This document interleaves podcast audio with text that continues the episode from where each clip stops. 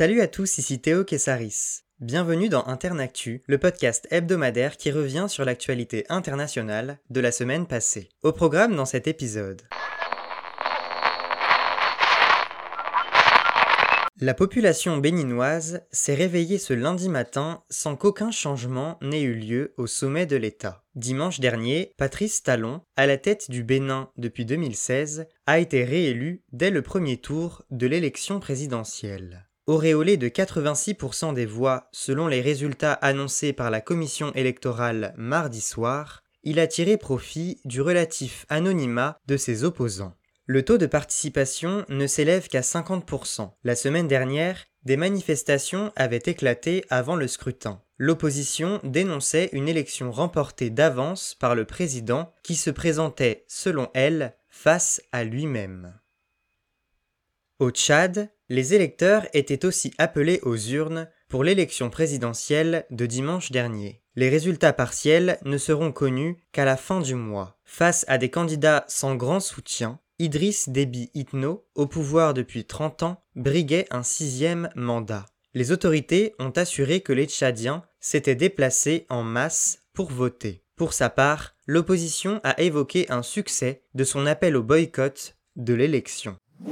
L'épidémie de Covid-19 est à un point critique et croît de manière exponentielle. Daté de lundi, ces mots de Maria Van Kerkhove, épidémiologiste de l'OMS, montrent à quel point la pandémie est toujours une réalité. En plus d'un an, l'OMS estime que le Covid-19 a tué plus de 3 millions de personnes à l'échelle de la planète. Les chiffres des nouvelles infections et des décès ne freinent pas en dépit de l'effort de vaccination. Lundi, l'Angleterre a rouvert ses salons de coiffure, terrasses de pub, salons de beauté, salles de sport, bibliothèques et magasins de vêtements. Le Royaume-Uni compte sur une relance rapide de l'économie alors que 60% de sa population adulte a reçu une première dose de vaccin, soit 32 millions de personnes sur un total de 66 millions d'habitants.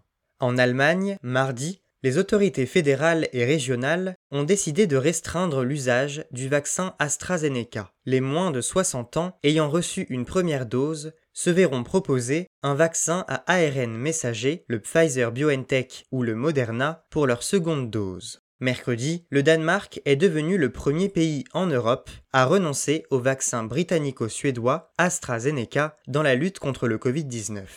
Mardi, un premier obstacle s'est placé en travers de la route du vaccin unidose Janssen développé par le laboratoire américain Johnson Johnson.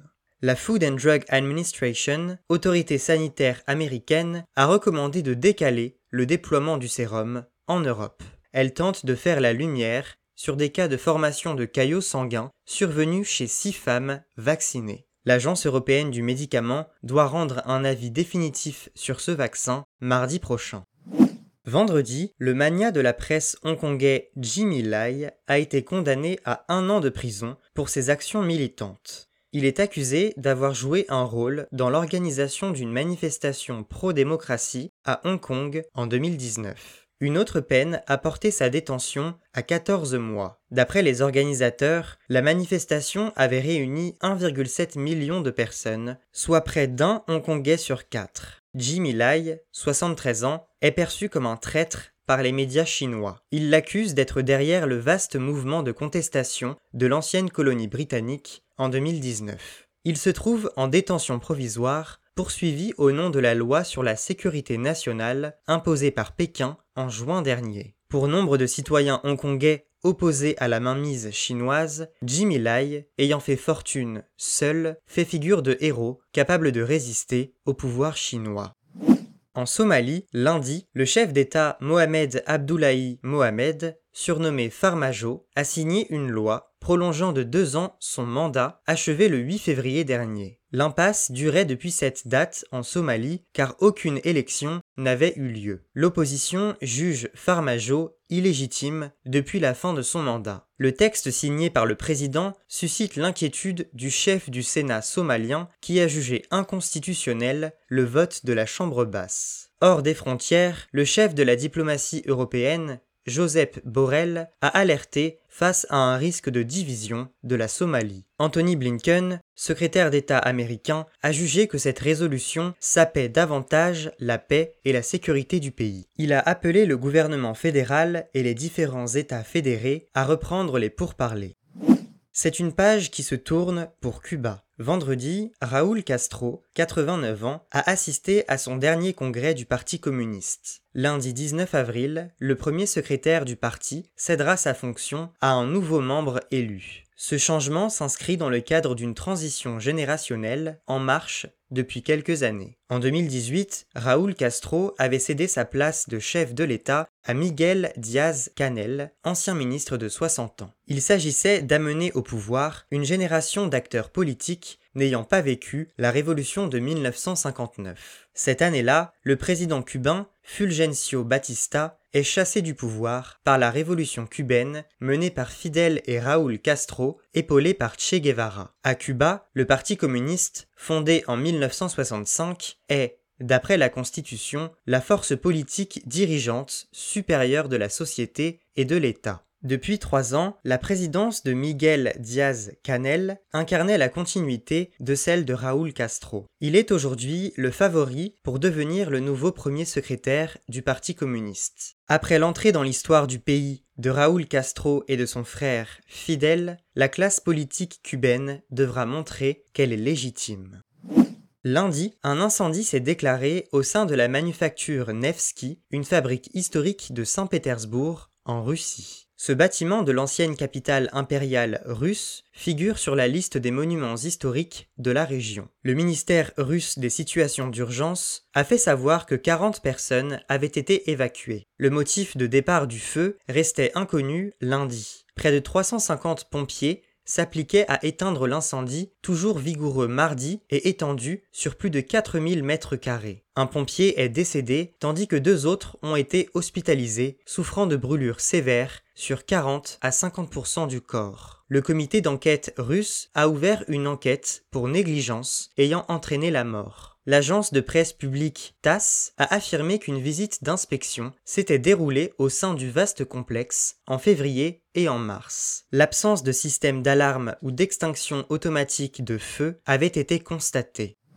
Mercredi, Joe Biden a fait savoir que le retour des soldats américains d'Afghanistan serait achevé d'ici au 11 septembre prochain, soit 20 ans après les attentats du World Trade Center.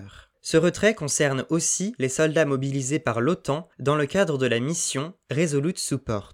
9600 soldats étrangers, dont 2500 Américains et 1500 Allemands, doivent quitter le pays durant les prochains mois. La date du 1er mai, délai fixé avec les talibans lors d'un accord trouvé en février 2020 à Doha, n'a pas pu être respectée. En 20 ans de conflit, la plus longue guerre des États-Unis, plus de 2000 Américains ont perdu la vie. Les morts afghans se comptent, eux, par dizaines de milliers. Certains élus républicains ont dénoncé la décision d'un retrait qui ne ferait qu'avantager les talibans, selon eux. Joe Biden a fait savoir que toute attaque des insurgés contre des soldats étrangers entraînerait une réponse énergique. Les armes à feu continuent d'endeuiller le pays. Dimanche dernier, à Minneapolis, une policière blanche a abattu un jeune afro-américain de 20 ans, Dante Wright, lors d'un contrôle routier. Affirmant plus tard avoir confondu son taser avec son arme à feu, Kim Potter a été inculpée d'homicide involontaire mercredi. Elle avait démissionné de la police de Brooklyn Center la veille. Elle encourt une peine maximale de 10 ans de prison en cas de condamnation. Minneapolis a connu, dans les nuits de dimanche, lundi et mardi, des manifestations et des violences alors que le procès lié à la mort de George Floyd se tient actuellement. Dans un autre État, dans l'Indiana, une fusillade a fait huit morts jeudi soir dans un centre du groupe FedEx à Indianapolis. L'assaillant s'est donné la mort. Le même jour, la vidéo d'un policier abattant un adolescent de 13 ans était publiée par les autorités de Chicago. Les faits datent du 29 mars. Le jeune homme, Adam Toledo, a été touché alors que ses mains étaient levées. La maire de Chicago, Lori Lightfoot, a appelé à l'apaisement tout en dénonçant le caractère insoutenable de ces images.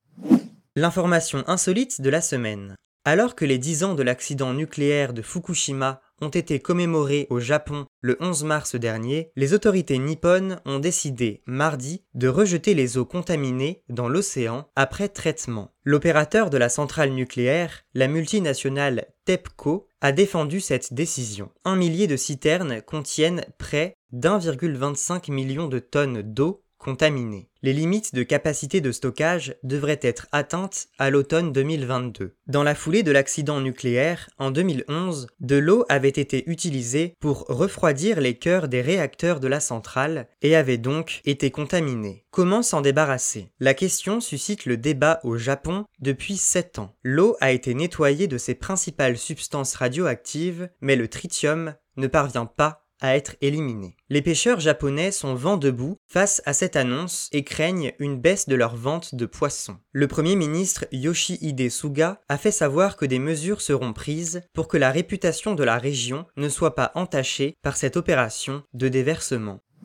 Ce chiffre maintenant.